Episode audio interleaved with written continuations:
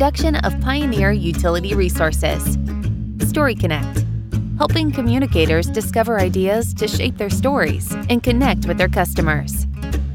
How can community involvement be your competitive edge? That's what we'll be talking about on this episode of Story Connect the podcast. My name is Andy Johns with Pioneer, and I'm joined on this episode by Elizabeth Brown, who is marketing manager of Panhandle Telephone Cooperative in Oklahoma. Elizabeth, thanks so much for joining me. Thank you for having me, Andy. I appreciate being here. Yeah, we're glad to have you on. Elizabeth has a lot of great things going on, and we've, we've been trying to get together for a podcast for quite a while, and so I'm glad that it glad that it worked out you had a session here. By the way, I should say we're uh, recording this episode again at the uh, NTCA Sales and Marketing Conference, the uh, epicenter of broadband marketing this week. We're here in Austin, Texas, and so if you hear the voices in the background, it's not background noise; it's ambiance. So we're uh, we're excited to be here. A lot of energy in the room. Elizabeth, your session, y'all were talking about community involvement. You guys do some really cool things with youth programs and uh, just kind of engaging in the community. But the, the, the thing that I wrote down in my notes from your session that I wanted to kind of start off with was you said that that being local and being involved in the community can be a competitive edge, and I think that was a really good point. Absolutely, you know, as we're you know in the middle of this uh, fiber explosion, right? Everyone's getting these competitors from the woods, and it's important to remi- remain local and and still be in the community. So by having these projects with FRS, it's really nice to be able to tell your story and show um, what you're doing to really improve your community, um, to showcase some of the youth and what they can do. So it's it's been really nice. Um, a lot of those competitive companies they come in and they just want to talk about their price, right? And they don't really invest into the community. And FRS, if anybody is, is not aware, is, is the Foundation for Rural Service, so a great group that does a lot of a lot of group a lot of good work. And the session uh, talked about that quite a bit. One of the things they do is scholarships and uh, and some youth programs. So tell us a little bit about what you guys do um, for the youth programs in your community. Sure. So we actually do the youth tour in Washington D.C. and this year we uh, we brought it to life. It kind of we kind of revived it a little bit. We had been having uh, our counselors at schools uh, submit kids and we draw from a bucket and, and figure out that. But this time, we decided uh, we want kids who want to be there uh, also be part of that program and have the opportunity to to take that trip. And it's an all expense paid trip, right? It's a to good DC. gig. Yeah, if you can pretty if cool. you can win it, it's pretty good. Yeah. So we had the idea that we were going to ask kids the question, why is rural broadband important to you? And would you please just do a quick little video and less than two minutes and send it, send your clip to us. And oh my gosh, Andy, they were fantastic. Oh, I am not kidding. Three of the kids I would have hired right on the spot. Wow. They were they were fantastic. So, I mean, you know, when we've we've had a couple of episodes here at this conference about making video, obviously you knew your demographic there. Making videos is, is kind of a big deal for uh, for kids in high school. What kind of what kind of submissions did you get? We had everything. I mean, you had the just the hold and shoot iPhone style, which was cool. But then we actually had one kid on a drone and did footage from his family's farm, showed how precision agriculture is really important for their. I mean, my wow. gosh, these kids are 15 to 17 and they already understand it. They get it precision agriculture was not something I understood at 15 or 16 years old. Uh, nor did I, no. but obviously, you know, a family owned farm, I'm sure he's also probably working side by side with mom and dad. Um, so it was really cool to show that footage. And actually, this was really neat. He talked about their family came back to the family farm. They had lived in Denver. Oh, okay. And they talked about where they had internet previously from one of the big uh, providers their service was poor. It was not as good as when they came back to our territory. And so the dad called and wanted to see what kind of service he could get. And when we told him it was symmetrical gig, he was like, "Well, fine. I guess we'll pack our stuff and go." Wow, and, ex- and a perfect example of the kind of stuff we're, we're talking about all the time. Yeah, yeah, Th- that's awesome to see a real life example.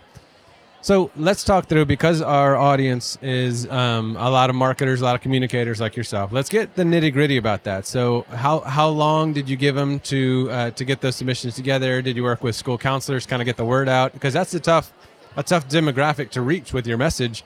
How did you let the kids know? How much time do they have? What, what are some of the nitty gritty details there? Sure. So we use the FRS materials that they give for free, and we pass those out to the schools, of course, um, so that the counselors should pass that along to their kids.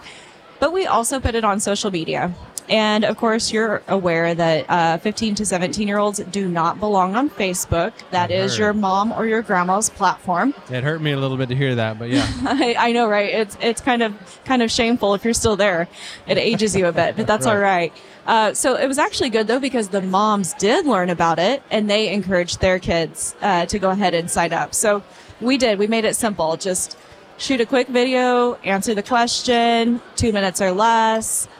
Email it to this. Um, we gave them, I think it was maybe six weeks, which was enough time, but Yeah. it wasn't too long where they forget the deadline, right? Because I mean, we are talking about 15 to 17 year Now, olds. I did do a lot of that when I was 15, 17. Forget deadlines, that kind of stuff. For So, Yeah, sure. that's familiar. yeah, so no, it turned out really well though. We didn't have a terrible amount of um, applicants, but I think that the quality was better than the quantity. And that's what's important. So, and then after the the contest, you've got this great content from these kids. Were you able to use that or showcase that anywhere? Because I imagine that that content lived on somewhere. Oh, yeah. And I wish I could use it in so many more ways, but they did use like copyright um, infringe music. okay, So we couldn't okay. share it on YouTube or um, social medias like we would traditionally.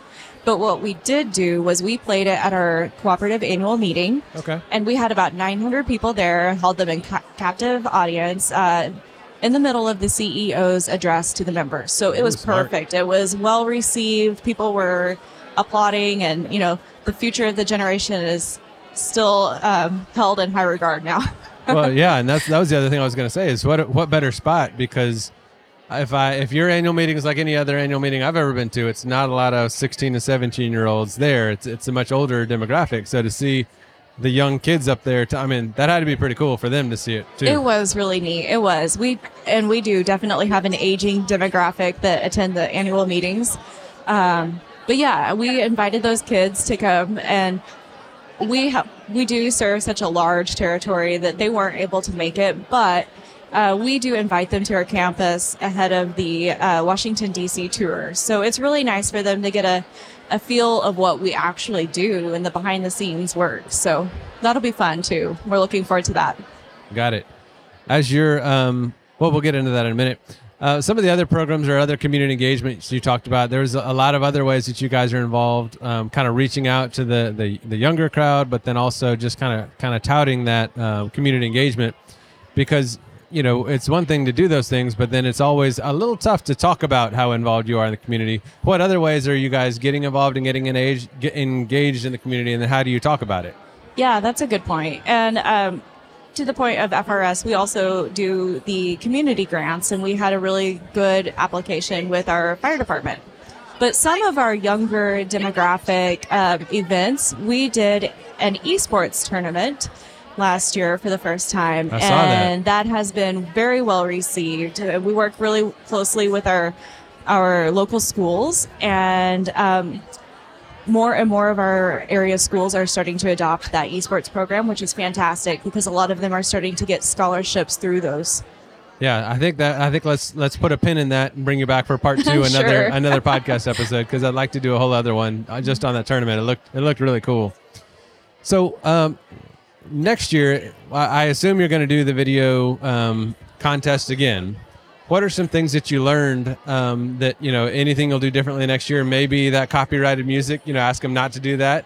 What are some things that, that you might tweak a little bit as you go on and do it in the future? Yeah, that might be challenging to for a a kid to understand copyright law and copyright infri- infringements, but they might understand that they could go and, and find free music on YouTube that has no holds on it, right? But that is something that we would like to use on a bigger scale. So I, for us right now, it's been good to use them in person events.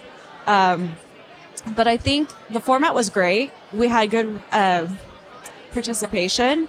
So I think as we continue to showcase those and as we do like school events and have them on a loop on TVs where Oh, people yeah. can see them, I think that will that will be better.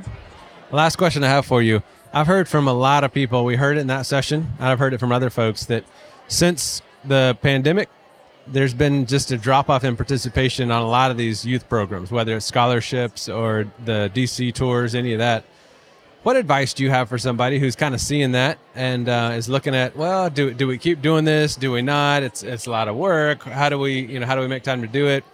What advice do you have for somebody who's on the fence of how to how to reinvigorate it a little bit? Yeah, so for us, it was just to kind of slap a fresh new coat of paint on that, right? And it needs to work within you and your brand. So for us, video is a good fit because kids align well with our video uh, content as it is already.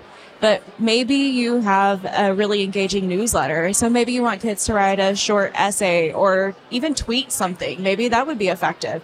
So you can, and you can share it in so many ways. So I think to me, it's just to get that engagement, to really get those kids to submit something.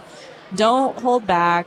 We all took a step back from the pandemic and we didn't really fully throw ourselves back in um, for a bit. So I think I think the traffic will pick up again. I think so. Well, Elizabeth, thank thank you so much for being on. Well, thank you, Andy. I appreciate you having me on here, and I cannot wait to hear more of your podcasts. Hey, I appreciate that. she is Elizabeth Brown. She is the marketing manager at Panhandle Telephone Cooperative. I'm your host, Andy Johns, and until we talk again, keep telling your story. Story Connect is produced by Pioneer Utility Resources, a communications cooperative that is built to share your story. Story Connect is engineered by Lucas Smith of Lucky Sound Studio